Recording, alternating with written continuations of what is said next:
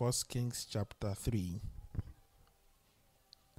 First Kings chapter 3, verse 5.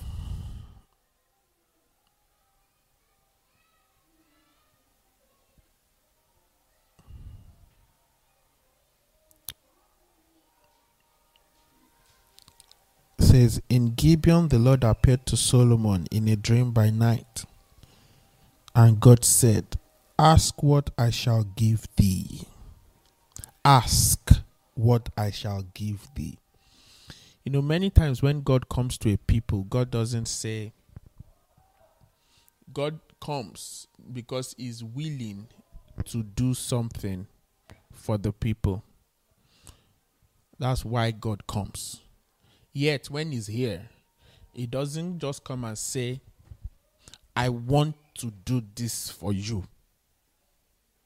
Many times, God doesn't come at us and say, you know, you know for us, it will be, e- sometimes you will think it will be easier because God, if God comes and says, I want to do A, B, C, I want to give you this, I want to give you that, it might be easier. But God doesn't operate that way because number one, God never tramples on the will of a man.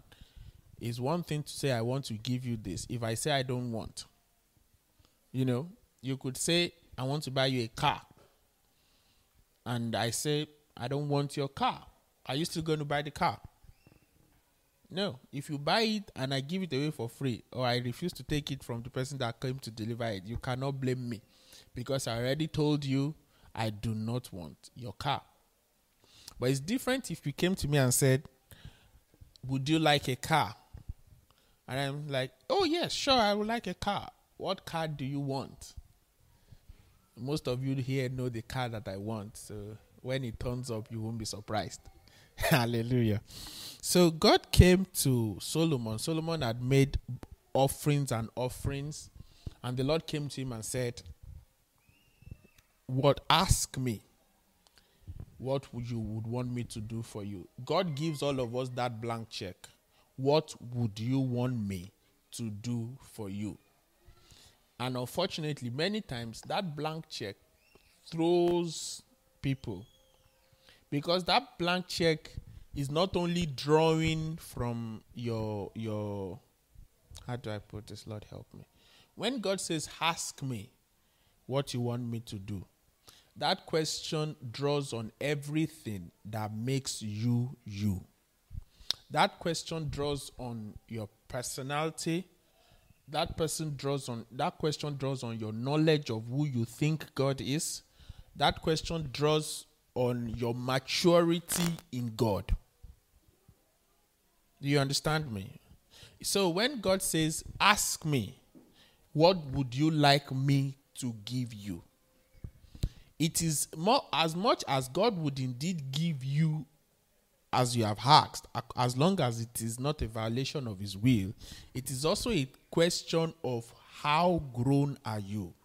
How much do you know me? How much do you understand me? And you will see from this man's response here, verse 6 And Solomon said, Thou hast shown unto thy servant David my father great mercy, according as he walked before thee in truth and in righteousness and in uprightness of heart with thee. And thou hast kept from him this great kindness that thou hast given him a son. And thou hast kept for him this great kindness that thou hast given him a son to sit on his throne as it is this day. Verse 7 And now, O Lord my God, thou hast made thy servant king instead of David my father, and I am but a little child. I know how I know not how to go out or come in, and thy servant is in the midst of thy great people, which thou hast chosen, a great people that cannot be numbered or counted for multitude. Verse 8, verse 9. Give therefore thy servant an understanding heart to judge thy people that I may discern between good and bad.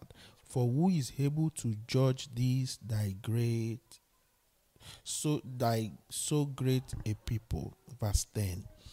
And the speech pleased the Lord that Solomon had asked for this thing. There would have been many acceptable answers for Solomon, and whatever he had asked, God would have given because he had broken through.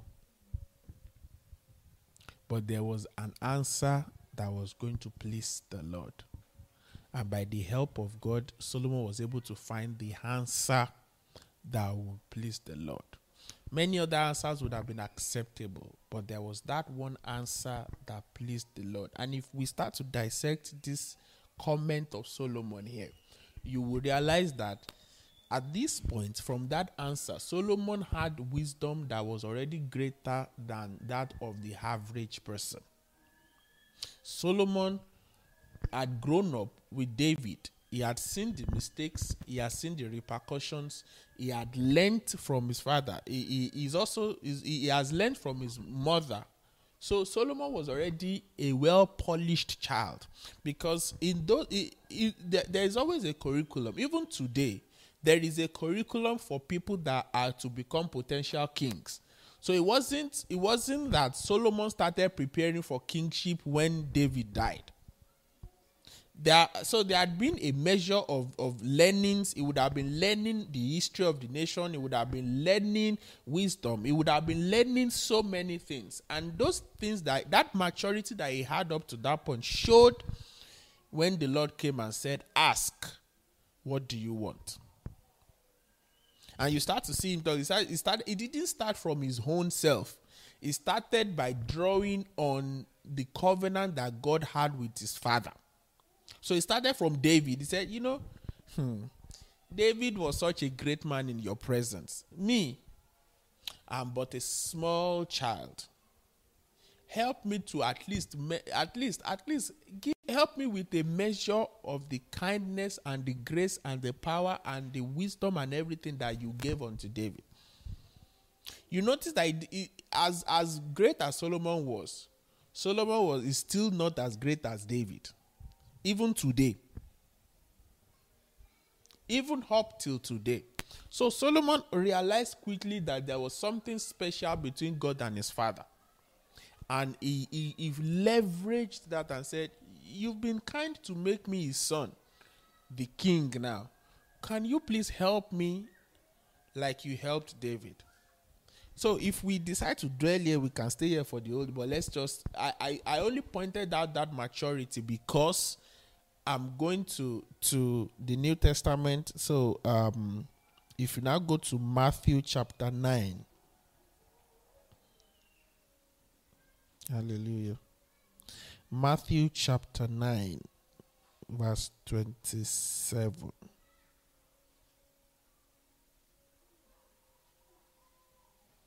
says, And when Jesus departed thence, two blind men followed him, crying and saying, Thou son of who?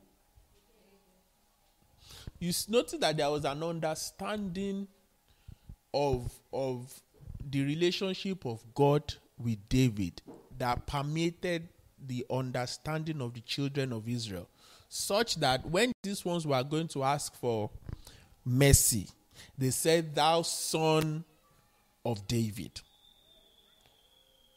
Was Jesus, in a sense, not the son of Solomon, too? Was he not? He was genealogically speaking, Jesus came that way. so, was he not the son of Joseph? Even was he not the son of Judah? But, but why do we come and say, why do we come and say, son of David? What was it about David? And Apostle had taught us here before the sure mercies of David, so I'm not even going to go there. But there was something that God had with David, such that, you know, I've told us the history of David before. David was the the mistake in his in his fa- in his father's house. David was, you know, you know how men um, already have all their children and all that, and then they decide to go and stumble at um, other woman and the woman got pregnant and had a baby. So David was that child. That's why it was easy for them the day Samuel came to leave David in charge of the sheep. He was the youngest of them, yet was the one in charge of the sheep, knowing fully well that there was potential for lions and bear and all this. They didn't care much about him. Normally, it's supposed to be the elder ones that do that, the younger ones stay at home, or at least the younger ones stay with the elder ones. But because David was that, that's why David was saying, If my father and my mother forsake me. Because his father didn't really have a say, because he wasn't as legitimate as Shammah and the rest of them. Same father, but not the same mother.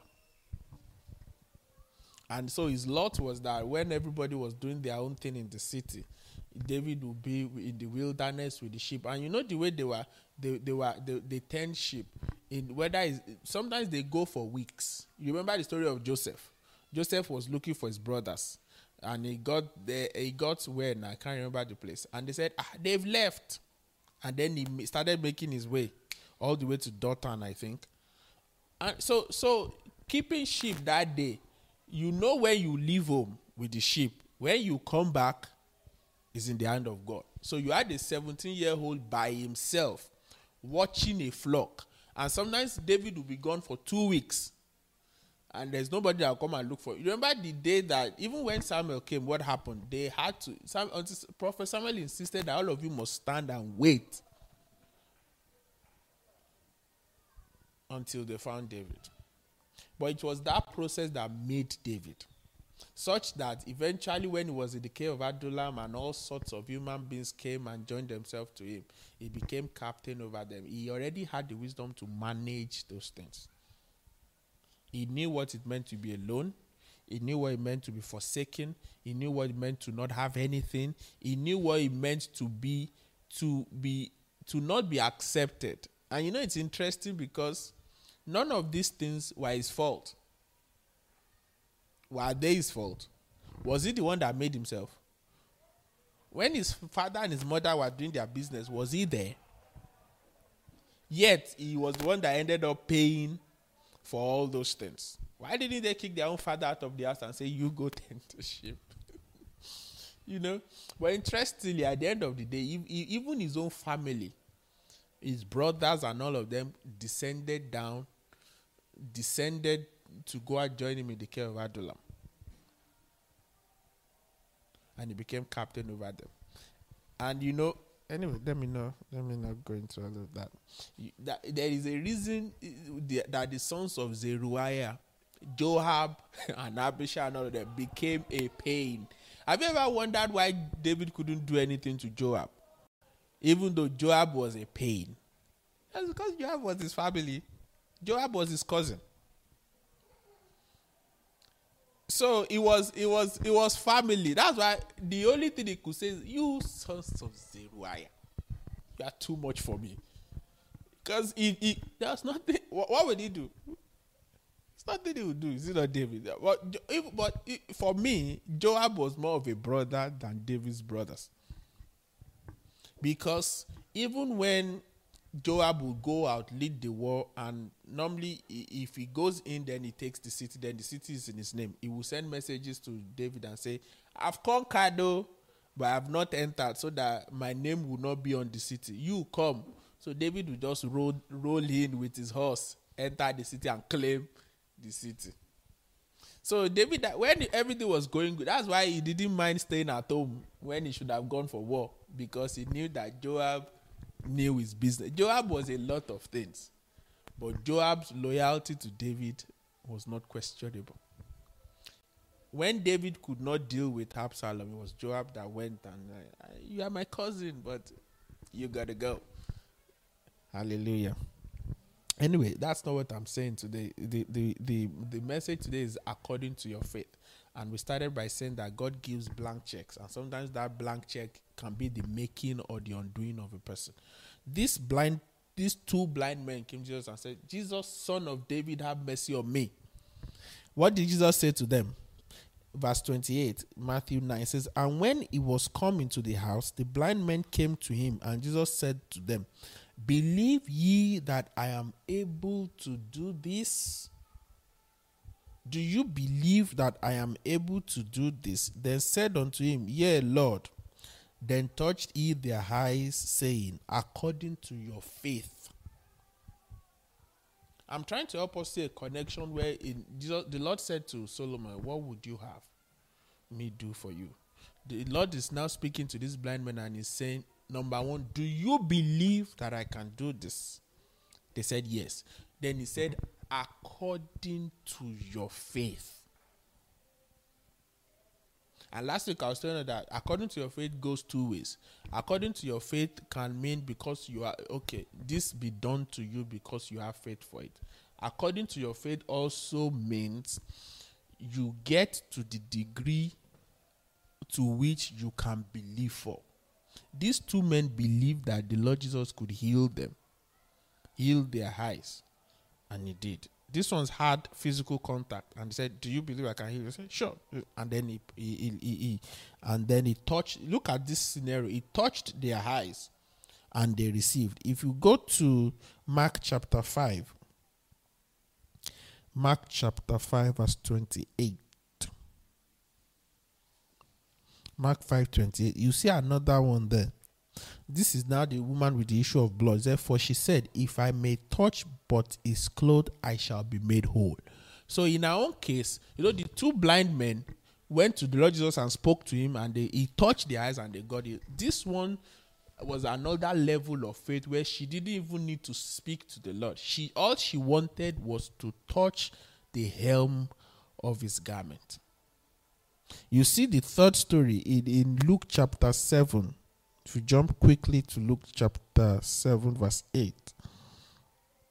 For this now this is now the centurion. He says, For I am also for I also am a man set under authority, having under me soldiers, and I say to one go, and he goeth, and to another come, and he cometh, and to my servant do this, and he doeth it. When Jesus heard these things, he marveled at him and turned him about and said unto the people that followed him, I say unto you, I have not found so great faith, no, not in Israel. What was the extent of this one's faith? The extent of his faith was an understanding of what of, of the authority that words carry. The Lord said, Oh, don't worry, I'm coming to you. Said, mm, mm, mm, you don't need to come. In other words, I'm a man under authority. If I want something done, I don't need to go there to go and get it done. I just need to speak the word, and the machinery that gets that thing done kicks into motion. So this this centurion understood the power in words because he himself was a man under authority. So you see the first set of people, they they spoke to the Lord, they touched their eyes, they saw. You saw somebody else that didn't want didn't need to even speak to God, and all she did was touch the hem of his garment and she was made whole. Then you see this one that had the conversation with God. You don't even need to touch the sick man. I just need you to say all these three people eventually got their miracles, but you will notice that Jesus, the Lord Jesus, was the constant factor there. He, he, he always wanted to heal. Left to Jesus, there will be no sick person left in Jerusalem or Judea. If it was up to Jesus, he would just clear everybody's sickness. But it wasn't just up to him, it was up to the person in question. What is the level of faith that we have? How do we how do we grow in our faith such that we can we can receive things that are absolutely insane to other people? You know i heard the story of of of, of someone and he went to visit a, a servant of god one of my favorite servants of god.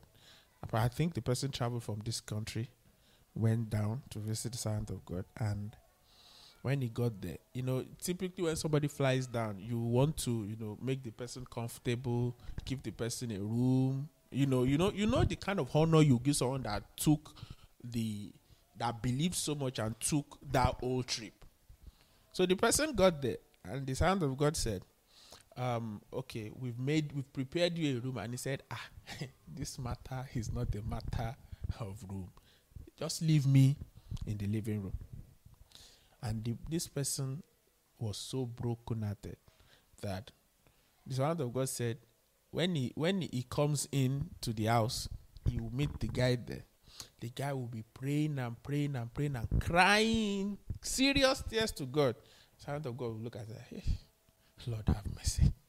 The servant of God will go. When he's in his room, when the guy is tired, he will sleep. When he wakes up, he will continue.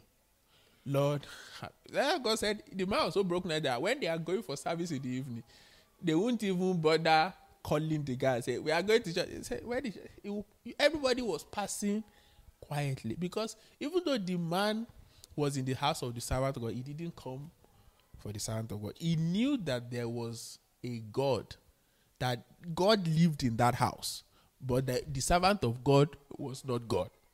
So of God, anytime he comes, you see me, hey. he said, of God said that his own heart was even broken on behalf of the man. Like the man just said, Lord, please answer.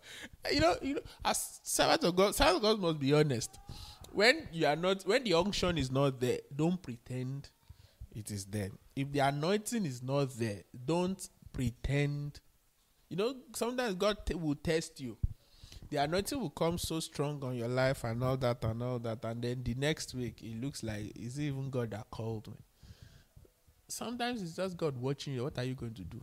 Are you going to come here and say, "Hmm, the Holy Ghost is so strong," and He said, when He did not say, that is how men get stuck on the measure that they are when it's now becoming a performance thing rather than an Holy Ghost thing. If the Holy Ghost doesn't want to turn up, you cannot drag him out. All you can say is, Have mercy. So Santa God said, Lord, have mercy. He said, So Santa God said that I think on the third day, the Son of God was in his room. And you just know when deliverance has come for a person. It wasn't because the, you know the, the, the presence just came, and it, they knew that okay, the prayer of this young man has been answered. So the man finally got up. The man he didn't eat, he didn't shower. He did he, he just as he just dropped his bag, he just laid on the living room and said, "Please leave me here, just leave me." And the man was not wasn't uh, he was an intelligent, brilliant human being. He wasn't like it was, but the demons had decided they were going to spoil his home completely. Said on the third day, when his deliverance came, like you could tell that the presence of God was strong in the house, and the guy was set free. And the the following week, the man basically rolled into millions of dollars in one week. There is always the way God does, where where there are always two ways to get things done. There is always the Adamic mandate where the Lord the, the Lord said reign, rule, overrule, subdue, and all that. You go by that way, you obey the principles, you get the results because those laws are set in stone. But there's also the one that comes from outside the dimensions of time and Adam. Where God just decides, you know what, I'm just going to let us shortcut this thing so that you can move on to something more important let me give you this money so you can fund these urgent things that I need to do. And it will not be because you are wise. Even you will know that God just decided to. But then, even when God has done that, you will now still, because that is a one off deposit then you now have to now in your maturity and understanding of adamic things mandates and and permission and provision to now keep maintaining that which you got by a divine. Normally you would is it is it a good thing to to do lottery? Is it a, is it is it a godly thing to go and play the lottery? Is it? You know? Hallelujah. There was a servant of God one day, and they had a, a, it was it was God sent him on a trip. God has spoken to him. You need to go and see this person. You need to go and see that person. You need to give this person this amount of money. Give that person the amount of money. Give that person this and this and this and this and this. Okay, sir. And after the conversation, the, the man was like, ah, "Sir, um, where is the all this money you say I should give people is not in my bank account and it's not in my back pocket. So where's the money going to come from?" The Lord said, "Okay, I will. I don't worry. You just be patient." So, so, I, so like I think the next day or so, the servant of God goes and the Lord said, "Go down to the shop and buy a lottery ticket." I said, "Huh?" And I said, "Go down to the shop and buy a lottery ticket. So he went, bought the ticket, and you know what? He, he, he won the exact amount of money that he needed for everything the Lord said he should do. Not a penny more, not a penny less. Not a penny more. Not there was no extra payment for the walk he walked to the shop. God didn't give him one pound extra for the walk he walked to the shop.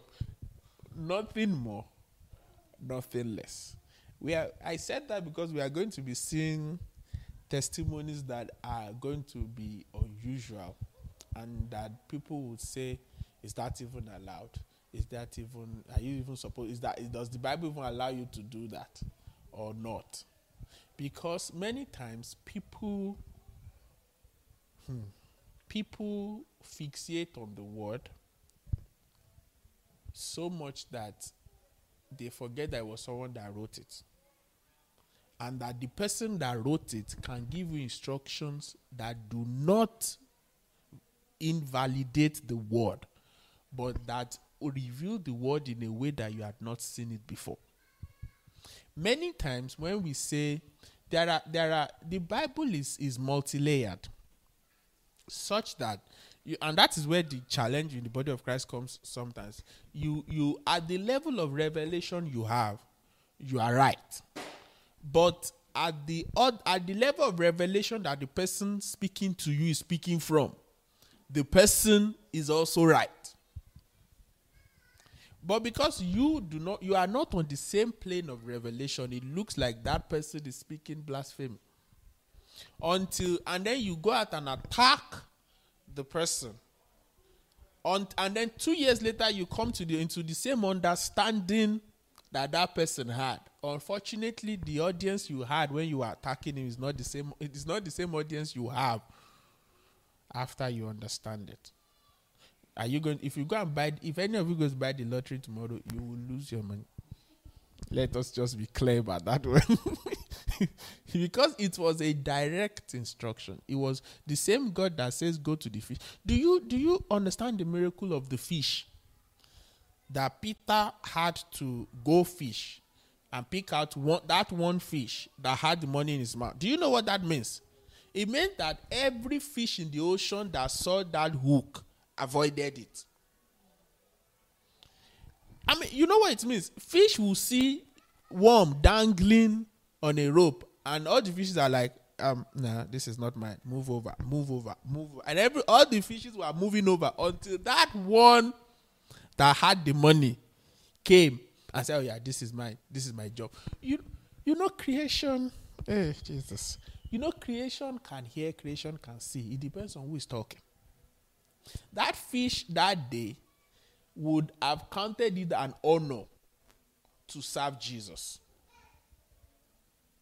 Do you have you have you thought of it like that? Even if that fish was going to be eaten, that fish would still have counted it an honor to be eaten by the King of Kings and the Lord of Lords. Huh? You said? It would be that fish would have considered it an honor to be the one that had the money for the tax of the King of Kings and the Lord of Lords. Fish finally found purpose. Have you considered the, the, the, the tree that Jesus hung on? What do you think that tree will be saying? What do you what, what do you think what would you think what would you think the perspective of that tree would be? Somebody said, Why me? Somebody said, Why me? Hmm.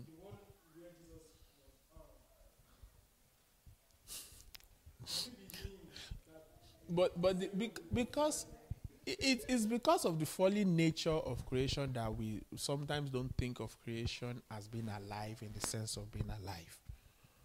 But creation was alive, still alive to an extent, but lost some of their faculties. But like the Lord opened the mouth of the donkey. What did the donkey say? The donkey said, All these years I've been serving you. That means the donkey was counting. Was the donkey not counting? Eh, the donkey said, All these years I've been serving you, have I ever disobeyed you? Well, that means the donkey could have disobeyed if he wanted to. That means the donkey had the capacity to disobey if he wanted to. He said, Have I disobeyed you? No. Why are you hitting me? I'm trying to save your life here. You are hitting me. Hallelujah. This is not what we are supposed to talk about today. But the, it is because that creation could hear. That's why the, if, if creation could not hear, why was the Lord Jesus speaking to the ocean? Why did he bother opening his? You know, the Bible says that the Lord rebuked the wind. So the Lord basically said, What's this nonsense for? Don't you realize I'm here? If the wind couldn't hear, why was the Lord Jesus bothering to speak to him? Everything can hear you. Even your house can hear you. The, the, scripture was saying that the stars in their courses fought against Sisera. What does it mean for the stars in their courses to f- fight against? It means even the stars are aligned against Sisera that day. That today, even we are against you because our Maker is against you. Lift up your head so ye gates, be ye lifted up, ye everlasting doors. Yes, doors are like doors, opportunity, gates are like many times when the Bible talks of gates, it talks of authority. Because you know the Proverbs 31 woman says that her, her husband will speak peaceably at the gates. The gate is where when when Ruth when Boaz was going to marry Ruth, the Bible says he waited at the gate for the elder person. So the gate is where matters are decided. And if you so you don't. It's not today where the gates. When in many places you find beggars at the gates. No, no, no, no. The well, most well dressed people sit at the gate. The gate was the center, was the council meeting of the people that matter. Where the men and powerful people sat to decide concrete issues. Everything can hear you. Your job can hear you. Your house. You can tell you, listen, this house, you will not, you will not, what's the, how do I put this in English? How do they say gbabode in English? You will not be bewitched over me. Why do you anoint the lintels of your houses? Why do you anoint your doors? Say, this house, so as long as I am here, And the day you would know is that the day a, a wicked person will come, they will tell you that why is your house so hot? In the cold, they will be hot. Hallelujah. You can you can speak to situations and circumstances. Everything can hear you. Everything can hear. The question is who is speaking. So the challenge is that we must strive to become people of authority that things will listen to.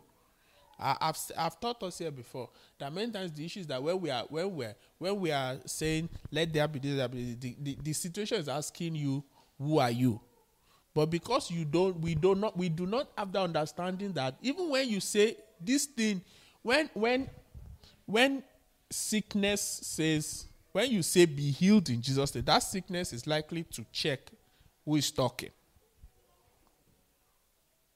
It will check who is talking. And if you cannot find if you cannot find authority in the mouth of the person talking, that sickness is going nowhere.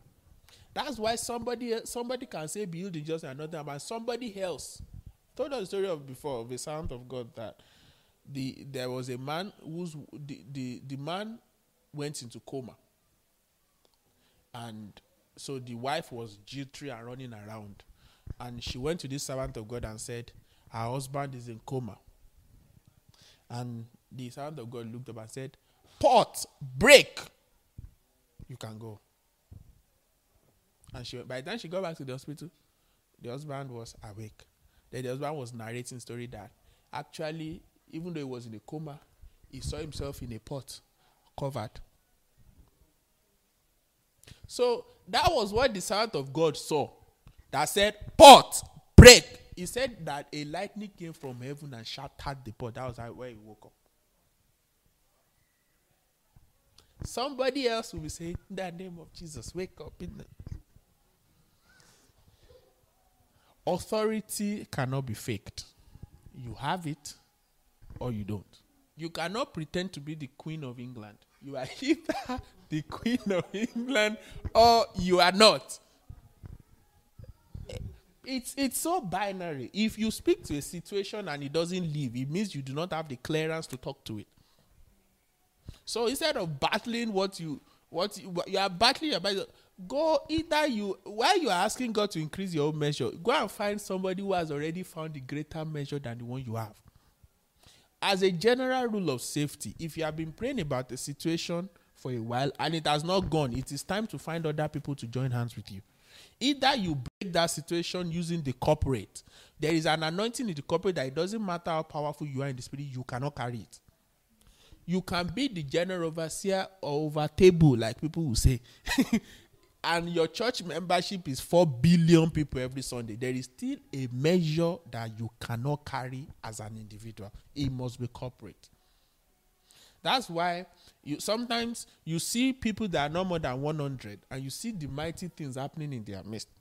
And then you see a gathering of 50,000 that you even pay conference fee. And when you leave, you know, I was listening to a message this, I was just scrolling through Instagram this week and I alighted on a message and the person was like, the person was being genuine and one of the was like, you know, uh, if you leave this conference and you don't leave feeling home, that was good. Then that sh- the person had not done their job. And I was thinking, hmm, imagine a, leaving a conference and that was good could be in the sense of the Lord moved. That was good in the could also be sense that oh, the person spoke well. If it is that God moved, wonderful. If it was that the person spoke well,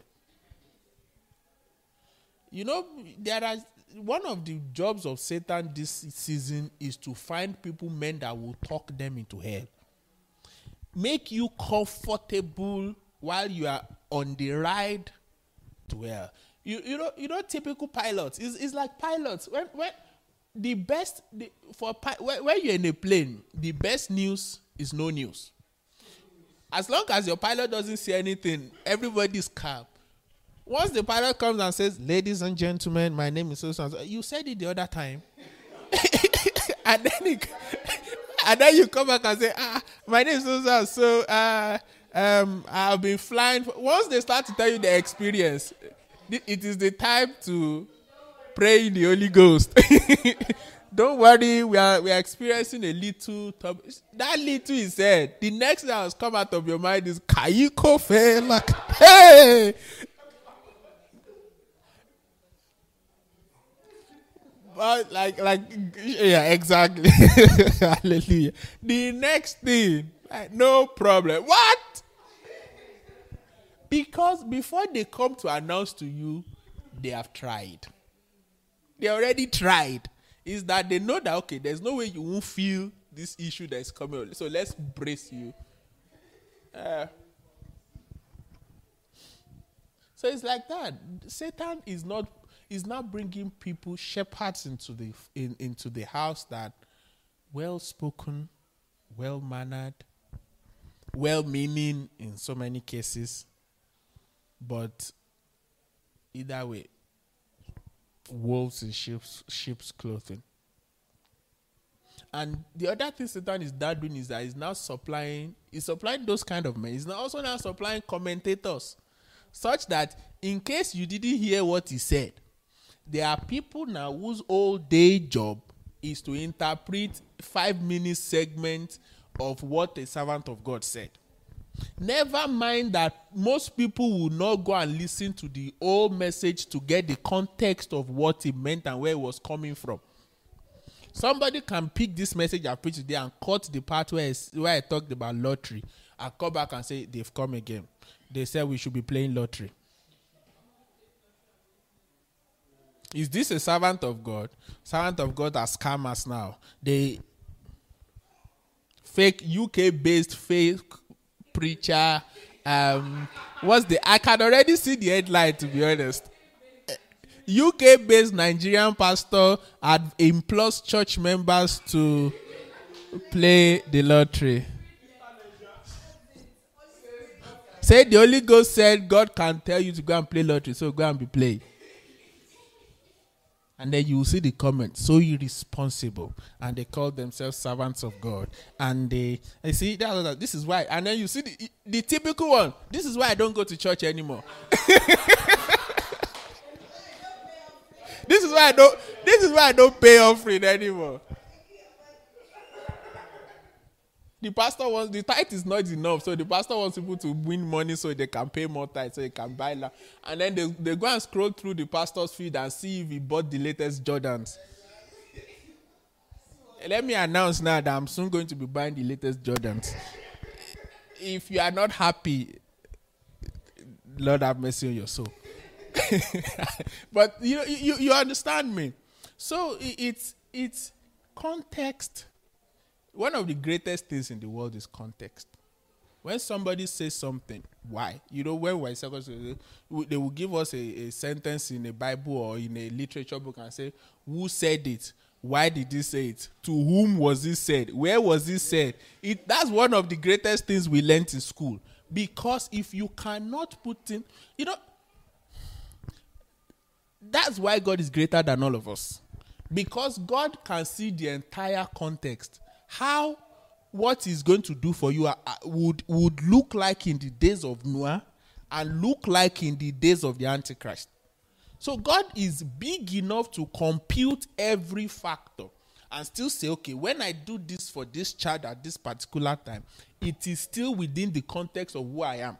God is love, but the summary of but God is not God is love. That's what scripture says. But God is not this love is not the summary of entirety of who God is. God is also just. God is also kind. God is also fair. God is also you understand? So when God wants to do anything, he has to consider his love, his justice, his kindness, his mercy, his, his everything and still do it. Now now imagine that so when he wants to do for you he has to do that math. When he does for him, he has to do that. He has to do for you in such a way that it doesn't ruin that. It doesn't ruin this. Yet, God doesn't stop doing. He doesn't stop doing. Because God can have all of us in mind. God can focus on one man and yet be, be focused on every man as one man. And one man as every man. But one of the limiting factors is how how if you can if you can picture if you can have a revelation of how great God is, your worries your worries will suddenly be so small. God factored in the fact that you were bo- born in the most unfortunate place. He has already done the maths and has still concluded that you will still be great. God, God has permutated and combined everything, and He has still concluded that by the time you leave this world, you leave this world on your two feet, standing, having done all. So your concern is not who is against you. Your concern is who is for you and how well you are aligned with the person that is for you. And there are about um, five factors I mentioned here that would help us so that when we talk of being uh, when we talk of something according to our faith that that faith will be big enough that what it's able to produce will make men marvel. I if i say things that people will consider outrageous. I was thinking the other day i'm like hmm We are soon going to buy our church. How is it going to be? Oh? And then that spirit said, So you go and buy an entire building, and how many are you people? I'm like, It's fine. It's fine. Even if we are on the first row alone, if all of us sit on the first row and the building is a 1,000 seater building, it's fine. And I was thinking, I, me, I was imagining, me, I dream these things and I believe them and I have faith for them. That the the sound setup, the lightning, everything you can imagine would be absolutely insane. That when people come in the first time, they will think we've existed for 52 years. It is what it is. If people think I'm crazy, you're welcome. Maybe I am. I'm not complaining. Because if you cannot, hmm, you do you think when Joseph was in in the prison, was he always? You think he wasn't thinking of the palace? Do you think he stopped thinking of his dreams? Do you think he forgot them? The fact that your, your physical location has no bearing on what God can do and wants to do through you. How long has it taken God to transport all of you here? How long did it take God? How many of you how many, how many of you did it take five years to process your coming here? How many of you applied and and you got your visa in less than two months? So the question, so getting you here was never an issue as far as God was concerned. It was just the only issue was timing. All the things God will do for you, He has already scheduled them. At this time, this child will have. What happens sometimes is that we are sometimes, maybe through ignorance, we miss the season, or sometimes we don't let God we God has already said this issue here is yours in 2023 or 2022 December. You want it by January. Oh Lord, can I have this thing?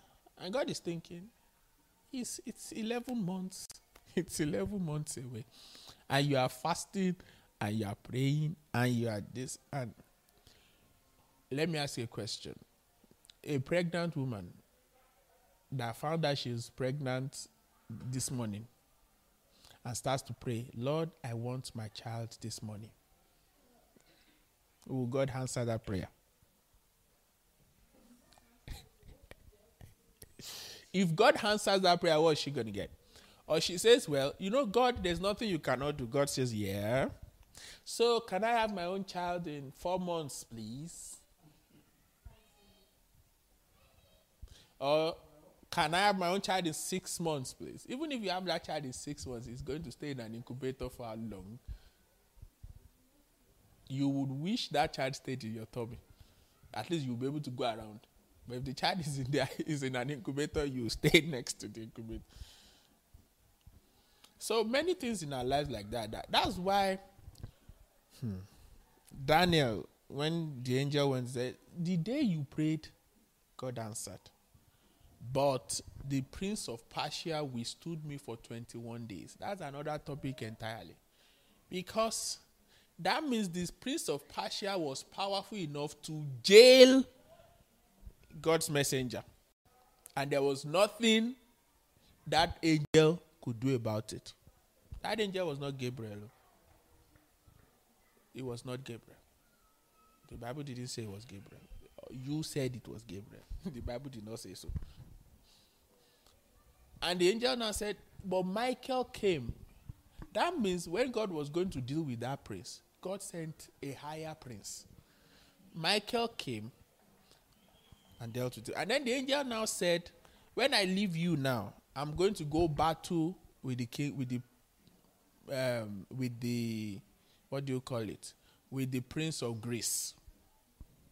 So you are the prince of Persia, you are the prince of Greece the prince of Greece could jail the angel.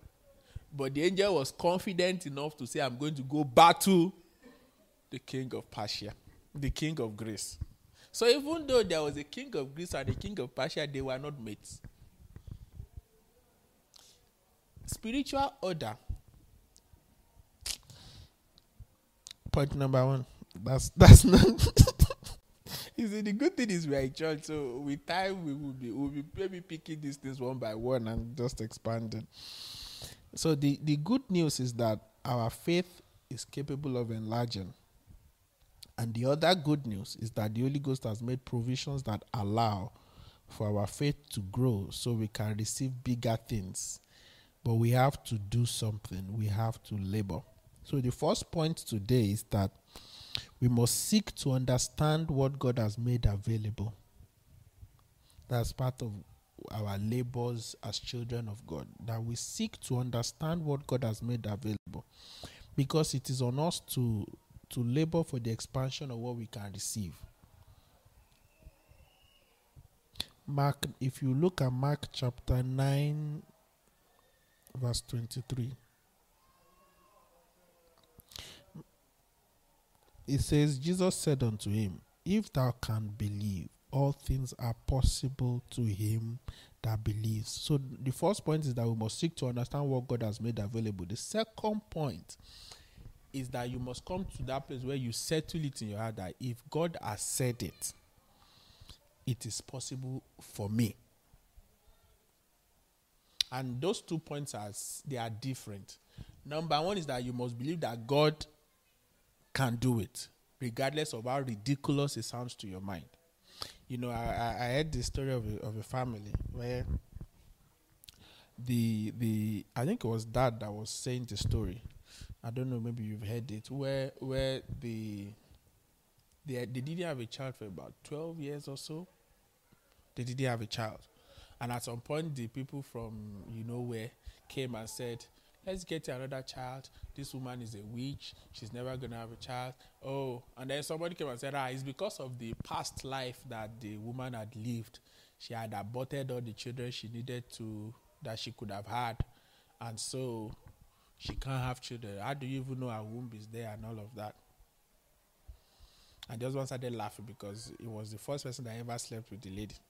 So the, the it wasn't even true that some past life and they stayed consistent. And I think after 15 years, they had the first one. I think they eventually ended up with like four children. You know, there was another story like that that of somebody that came to dad and said, um, what I think the person had actually gone to, she, she had the person when she was younger had an abortion, and in the process they removed that womb, but she didn't tell the man and they got married. And now they didn't have any child.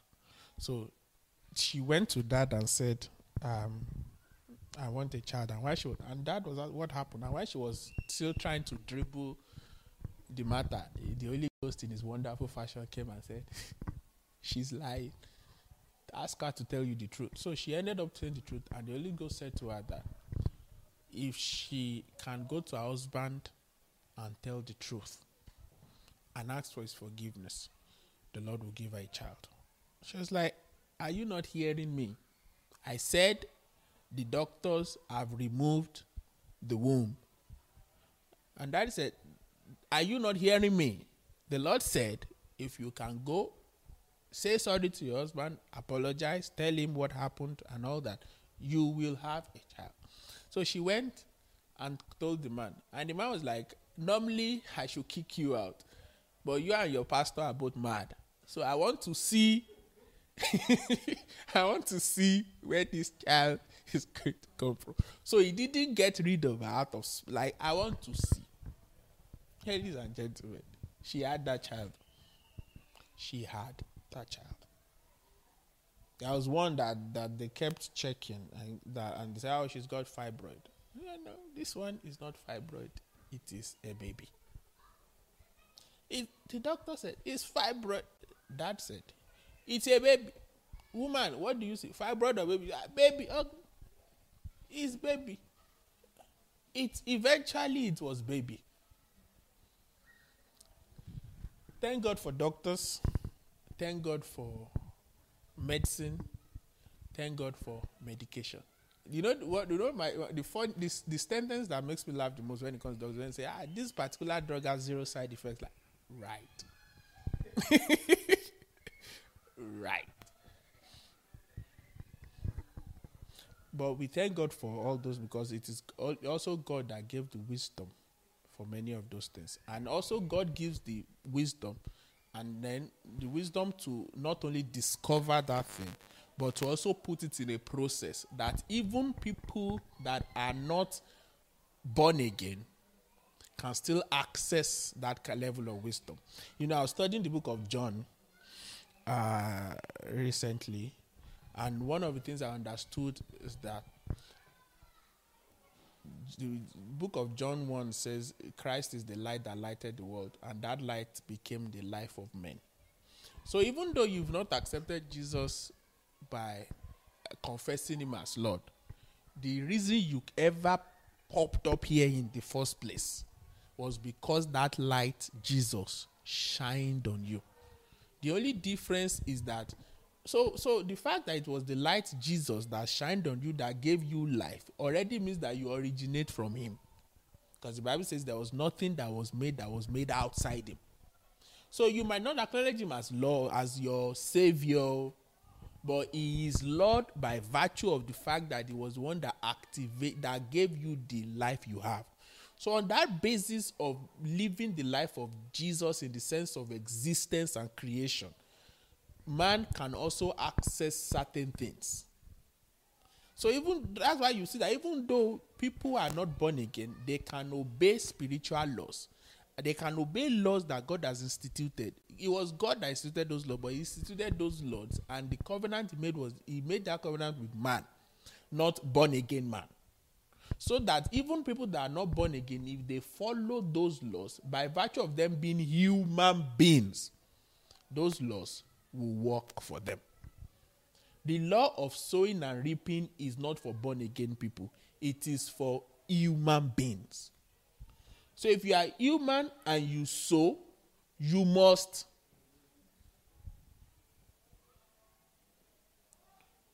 that means even if the man is the most evil thing since sliced bread if he if he has a revelation of the spirit of the spirits of of the law of sowing and reaping if he goes about sowing if if he's evil if he's not a good person but he understands how to give to give to give to the poor to things to to to society to everything he will still be evil he will still go to hell but he will go to hell as the cousin of the rich man in hell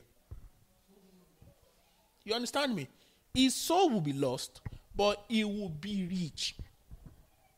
Because he has sown, he must. And the same, the other side of that matter is as children of God. If you say, I am the child of God, and you do not operate those laws, you don't invest in your mind, you don't invest in expanding your capacity, you will still be the child of God. When that person dies, he will go to the bosom of Abraham as Lazarus. You know how Lazarus died? Died by the door, saw on his body. So you see many people, children of God, God is not denying them. There is children, but they will suffer as if God did not make them. Because the laws that God made available, they are not following them. Marriage Marriage is divinely instituted, but the institution of marriage is within the confines of man, not the confines of born again. So that's why everything that man defines as marriage, God recognizes. I don't want to start there, but remember that Apostle Paul was saying that if you if you have the the saved and the, if one is saved and the other is not saved, is did he say that God didn't recognize that marriage? That means God recognizes marriage between unsaved people. That means the one you did in court, God can see, and God God acknowledges it. The one you did in church, God acknowledges. The one you did traditionally, God acknowledges it. so there is no argument between uh, if you have not done traditional, you are not married. It is that within the confines of marriage, God, you, we as children of God expect to come before God, not be, not just human judges. We want to come before God to con, to to to consecrate what we're about to do. But it doesn't mean that God does not recognize the un- unbeliever that went to court.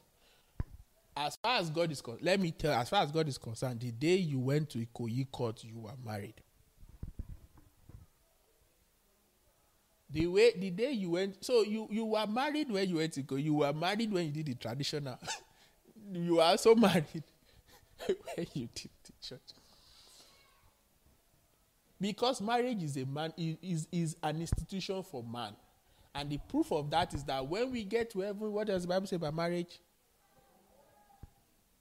Eh? Are people married in heaven? So that means it's not a salvation thing. It is an Adamic thing. It's a man thing. It is something confined to the realms of man. We must rightly divide the word of truth. So, number one, I said that we must what? What's the first point? Seek to understand what God has made available. Number two, settle it that not only God has made it available, it's, it's possible for me. Many, many. How many of you believe God can give people billions? How many people believe that God can give them billions? Okay, now we are getting somewhere. So, so because you know, you know, when you say, "Can God heal cancer?" people say yes. But yet, if that person has cancer, they start to think is maybe it's the will of God that they should die soon. You understand? So you must not only be able to appreciate the fact that God can do everything, you must also come to the understanding that God can do everything for. I am qualified by the blood of Jesus to receive everything God can do. This let me show you the danger of that theology. If you do not believe that God can do everything for you, then you start to also think that everything Jesus did in the Bible, you don't you not necessarily doesn't necessarily mean you can do them. And if you ever get yourself to Jesus, what did Jesus say? Greater things than this shall ye do if you cannot accept that scripture literally, you are going to start rationalizing why you cannot heal the sick and raise the dead. You say because I'm not Jesus. And then people will come and say, "Oh, because God the Bible says that God gave Jesus the Holy Spirit without measure." What is the meaning of the Holy Spirit without measure? Because it doesn't mean that the Holy Spirit Jesus received it was full, the one you received was half. Is that what it means? What's the meaning of without measure? Mountain of Transfiguration. Uh, if I remember, that would be Matthew 17. Go to Matthew 17. Let me show you something.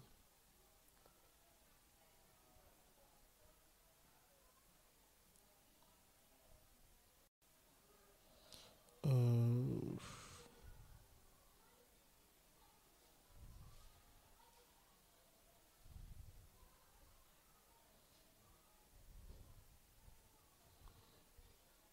I, don't want to read it from Matthew. There's something I want to specifically show you.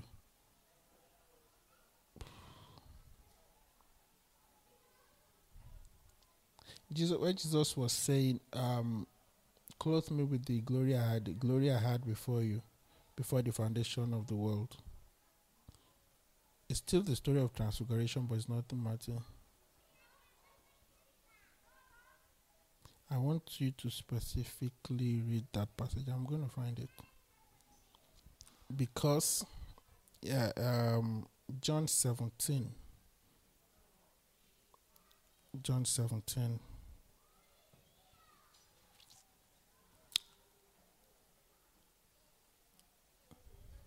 Is it John 17? Huh?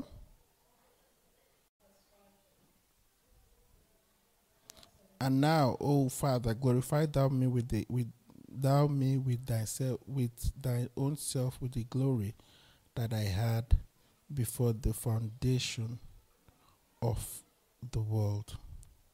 You know, in at transfiguration, the Lord Jesus was speaking was was the Bible says it was is it was changed. and it glowed. You know what that glowing means? What do you think that glowing means? Anybody?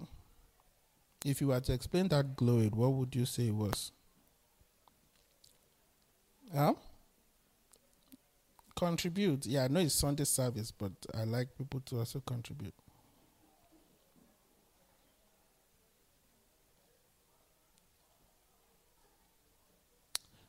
Anybody? Anybody? Nobody wants to say anything. Any okay. Um eh? You know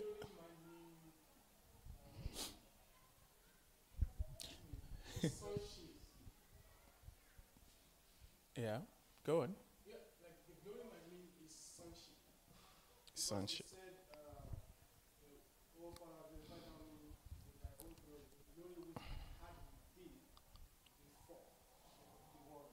Where did he say that?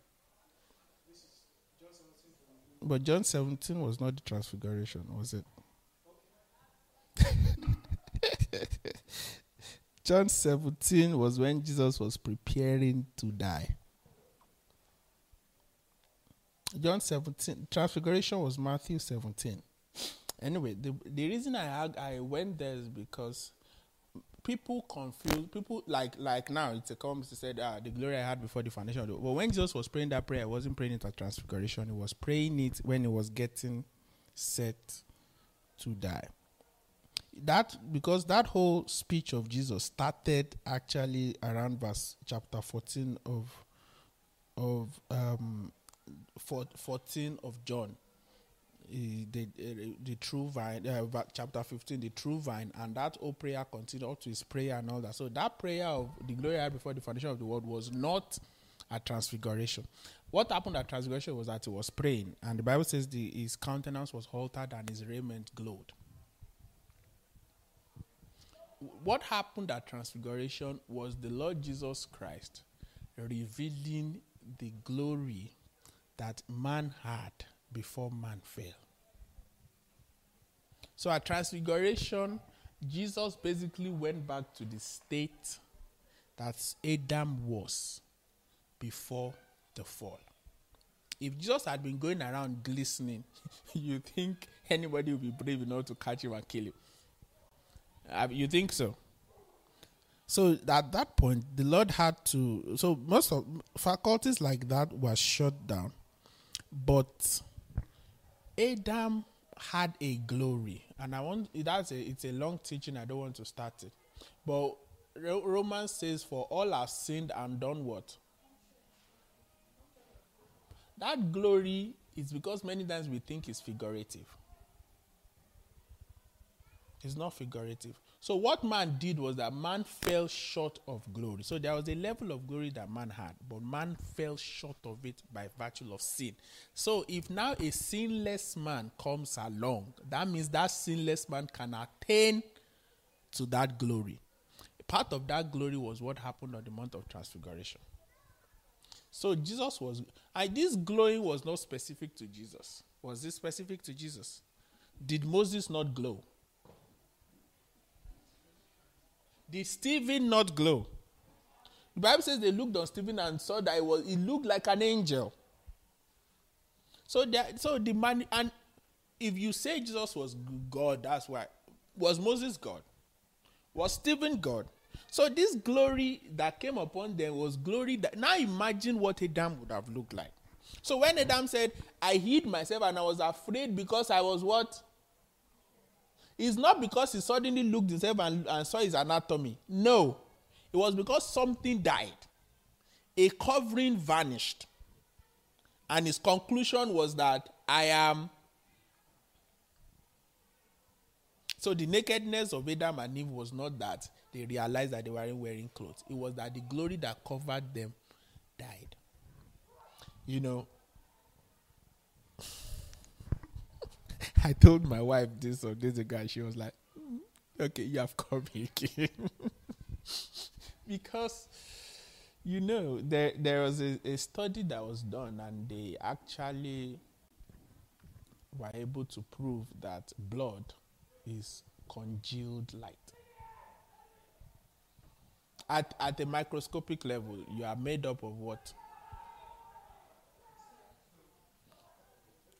You are made up of cells. And at a level, you are made up of, chemically speaking, you are made up of atoms. Are you not made up of atoms? What are atoms made of?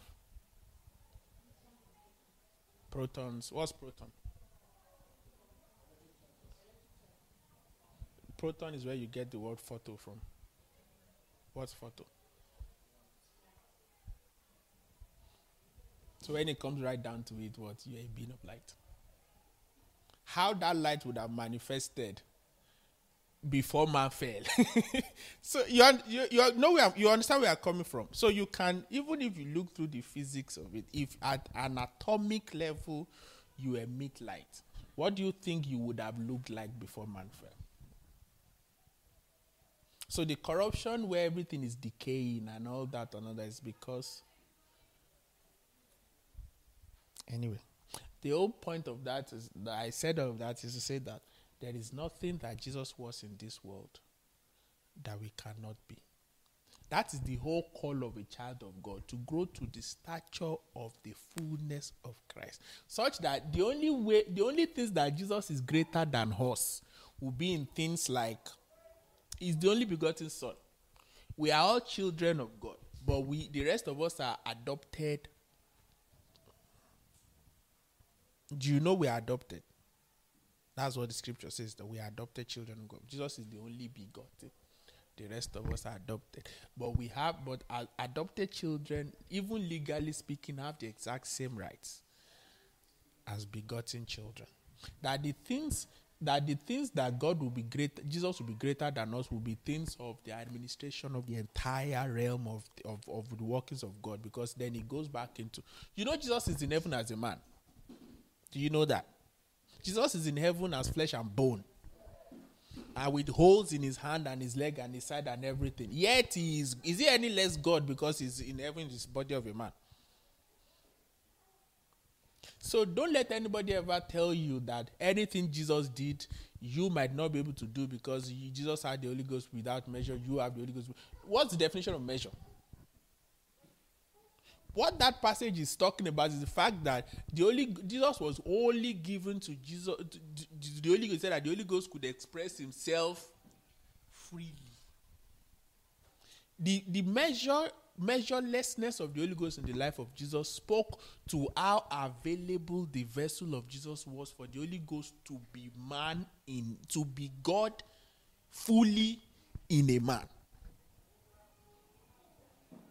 So the cons- so what that scripture should bath in us is not a conclusion that uh there's no way I can reach Jesus' status. No, it is to bath that how did Jesus become so yielded that the Holy Ghost could move. There was nothing. If the Holy Ghost became a man, he wouldn't have done more than Jesus did.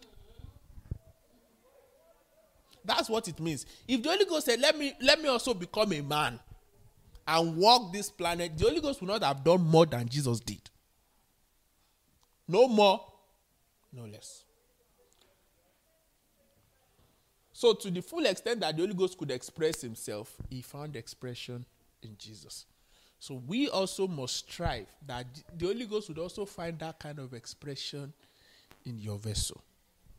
Not now read it and say, ah, why do we let's not let's not bother because that is one other thing that is creeping into the church today, where people are starting to give up, starting to give up on on striving because they are like, I'm saved, and if I don't sin, I'm not going to hell. So let's just, like my grandmother, let's just parliament ourselves until we we get to heaven.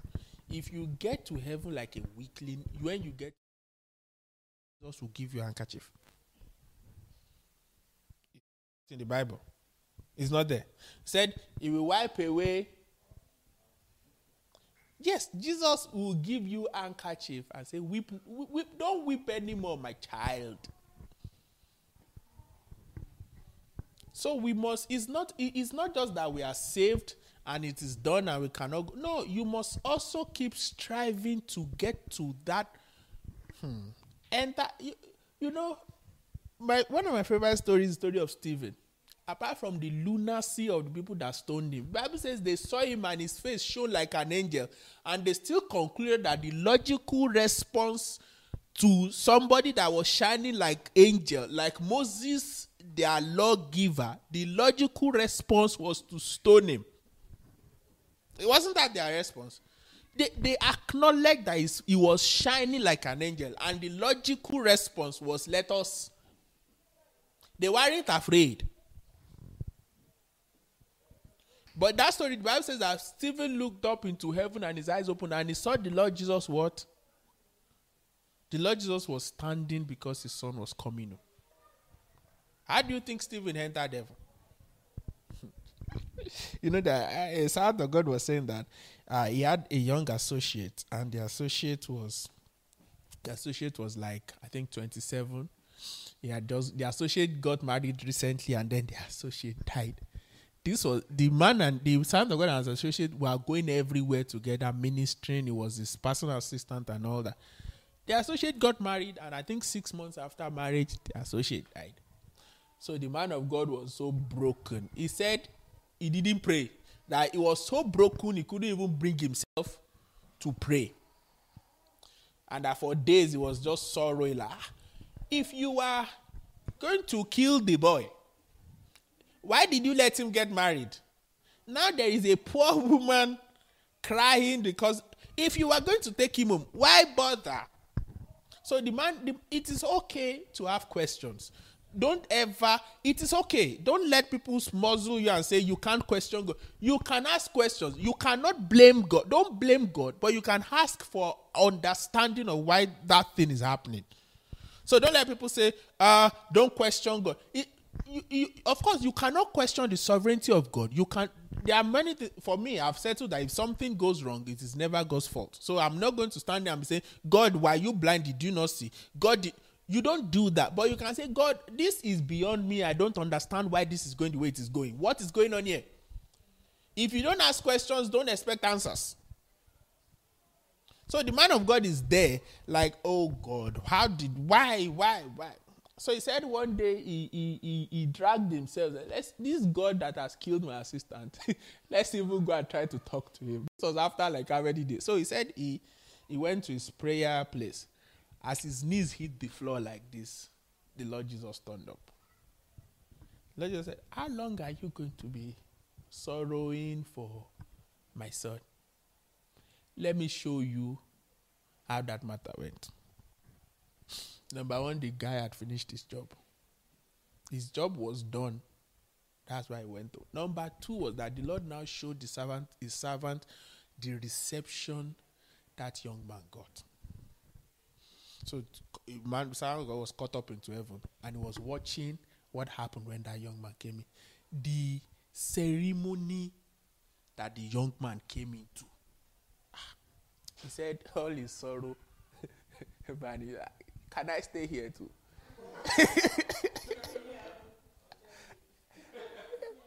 he said his sorrow completely died. So when he when he came back to himself, he just goes, I, apologize that I was running my mouth, but thank you for understanding. And, and you know, but because without understanding, the man was sh- shattered. You know, dad was preaching somewhere this week and he told that story. It's one of my favorite stories of the missionary that was flying. God, he had finished his missionary, was flying back into his country, and there was an army general on the plane. And so, you know, the army general was coming, and there was all this military, yeah, yeah, you know, that pump that comes with the military. And, and the servant of God was like, See, me, I've been serving you for 20 something years in, in the middle of China. So his son had died, his things had happened to him and this missionary was broken hearted. And the Lord said, ah, Why are you sad? You are not home yet. The general was home, but the servant of God was not yet home. Uh, yeah, Shebi, you are, you are not. Shebi, you are coming home. You see when you come home. Hmm. God will give us understanding of perspectives and context. Like we were saying in the car this morning, that people people will say things like, uh, we were uh, would say things like uh, this person was such a bad person and then the person died without paying. And people will say ah he, he, he, he lived a wicked life. You've heard stories like that before that this man was so bad and he didn't find justice and then he died. He didn't find justice according to who it is from our own reference frame of reference that we are saying he didn't find justice. When you see his punishment in the reference of god you will pray apology prayer for him. That same person you think is the devil when you see what is waiting for him on the other side you will you will pity your your your your your sense of his evil will vanish and you will feel sorry. God is a bookkeeper the books will be balanced, whether here or there. Whatever balancing, hmm, the, the, there is nothing in this place that can be enough punishment for certain things. What, what, what is the limit of our justice system here? Somebody kills somebody kills somebody. They say life imprisonment. The same judge that said life imprisonment will now come back and say he recommends that the person must spend at least 20 that is to say, the person you gave life imprisonment, if you don't put that recommendation, the parole board can meet in 10 years and set him free. And then we say people didn't find justice. Is that justice? Even if you jail the person for, you know, you've seen people that are jailed for, they say they commit, they, they, they found them guilty on eight counts, and each count carries 40 years. And for some cases, they say you serve it concurrently, such that eh, all the 40 for the eight crimes are running they start running the same day and will expire the same day. That is to say in forty years time that person will be free. In some cases they will say they will serve it conse consecutively such that forty plus forty plus so that the person in the effect will die there. Excuse me as that comforted the woman whose son he killed because when we pursue justice in the way we think justice is, at the end of it, we still realize that it wasn't enough. It wasn't enough. So why not leave it to the God that whose scales cannot be adjusted? Such that eventually when he does the balancing, every creation, even the 24 elders will bow their and say, You are just and true just and true. Quickly, let me just give us three points. So we, the remaining three. The third point is that we need to expand the range of our minds. In Romans chapter 12. Oh Lord, this is getting long. Help me. Romans chapter 12, verse 2, it says, And be not conformed to this world, but be ye transformed. Note, be ye transformed by the renewing of your mind and what is the reason? Are you checking your Bible? What does it say the reason is? It says that ye may be able to prove what is that good, acceptable, and perfect will of God. This passage itself causes trouble because people come around and say there are three types of the will of God there's the good, there's the acceptable, there's the perfect.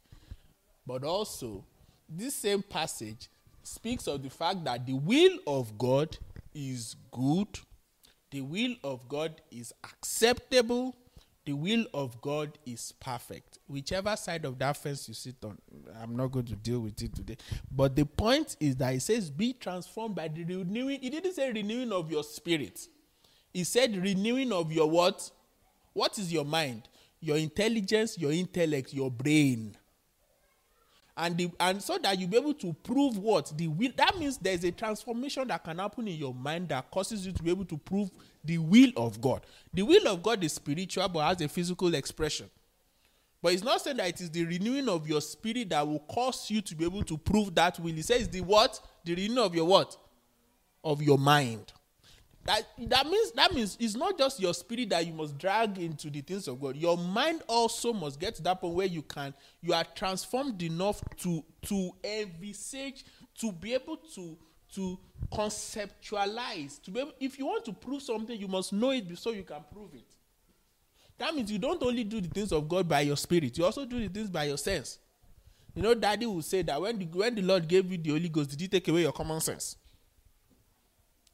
So that means there is a place where the mind gets, there is a, a, a work of the mind in the proving of the will of God.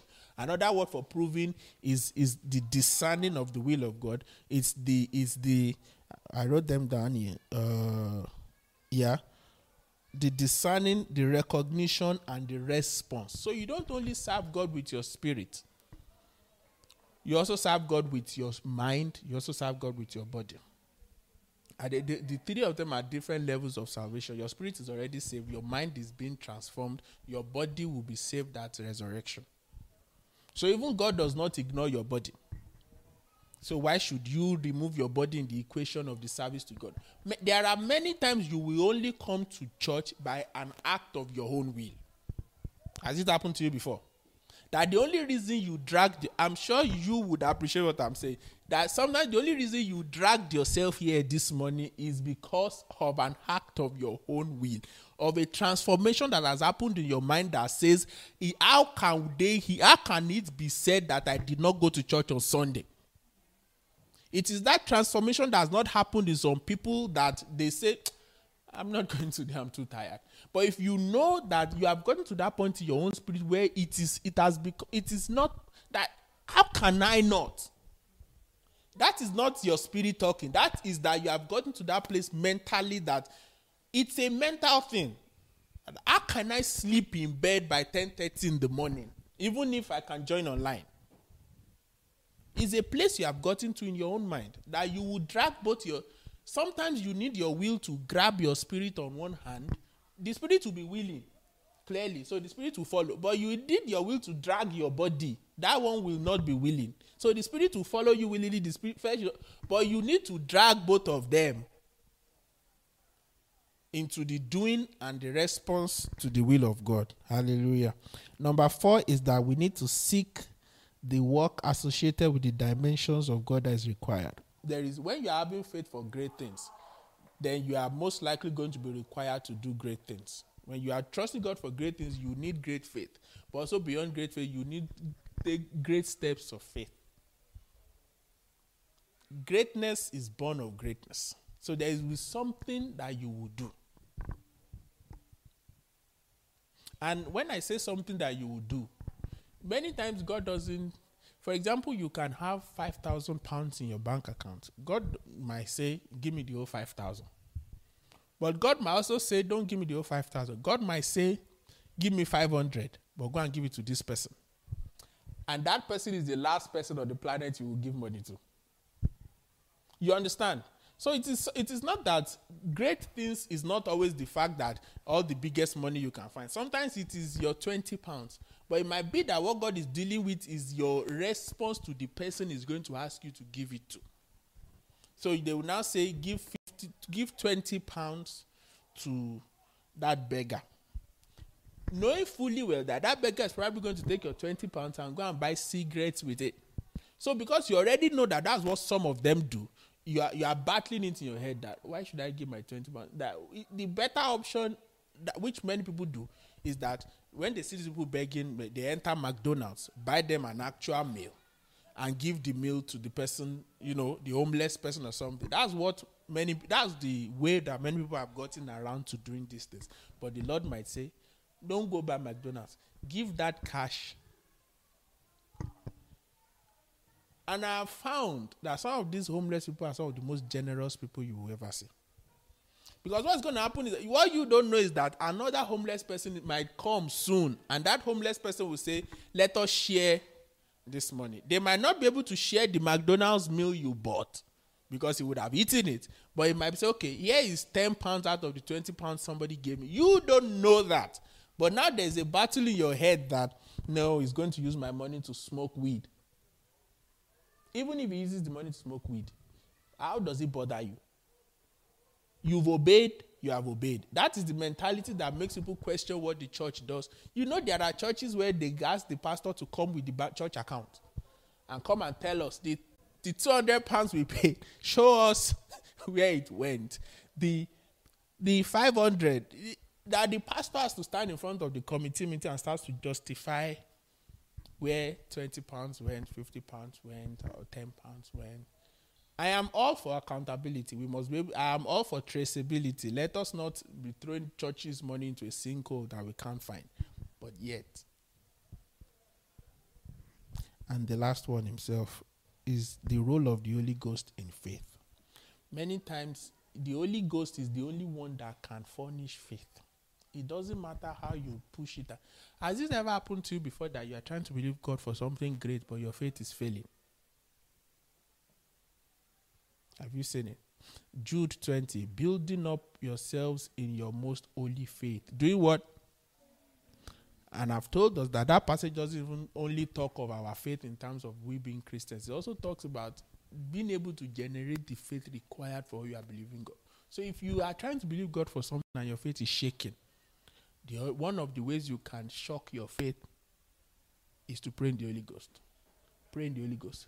Just keep praying. Just keep praying. The day will come that when you say, Lord, I trust you for something, every fiber of your being would agree with you. On that day, you have broken into greater faith than you are capable of. So when the disciples said, Lord, increase our faith, he said, if you have faith like the mustard seed, you will say unto this mountain, move. That mustard seed will grow that mustard seed will go. Just say, Lord, I have faith. Lord, I believe. Just say to Lord quickly, Lord, I believe. It says, according to your faith, be it unto you. Lord, I believe. Lord, I believe. Lord, I believe. Lord, I believe. Your word says it is possible.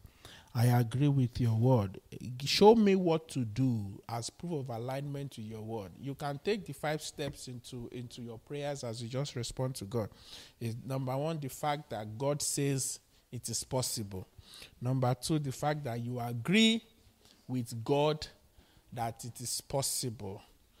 Number three, the fact that you have agreed to work upon your mind such that there's a transformation that happens in your mind where your mind is no longer fighting the words of God, but your mind is agreeing and aligning with the word of God. Number four is that the power to do the work necessary for the manifestation of that which you have been faithful. And number five is that the Holy Ghost would help us. Ask that the Holy Ghost will help you in the name of Jesus. Holy Ghost we receive help. We receive help we receive help. Thank you, Father. Thank you, Father. Thank you. In Jesus' name we pray. In 30 seconds, I want you to just speak to the Lord and tell Him if there's something specific that you want us to agree with, you don't need to say it out loud, but God can hear you. Just say, Lord, this is what I'm trusting you for.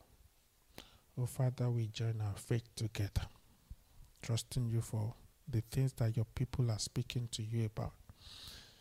Oh Lord, as they say it, answer them speedily on time. In the name of Jesus. In Jesus' name we pray. Father, we thank you for this morning. Thank you for the entrance of your word. Gives light, gives understanding to the simple. Holy Ghost, I ask that the practicality of faith will be real to your people. That we won't be limiting ourselves by what we believe for, but the grace to believe you for outrageous things. The grace to believe you for things that are worthy of asking the King of Kings and the Lord of Lords. Let that faith rest upon us. In Jesus' name we pray.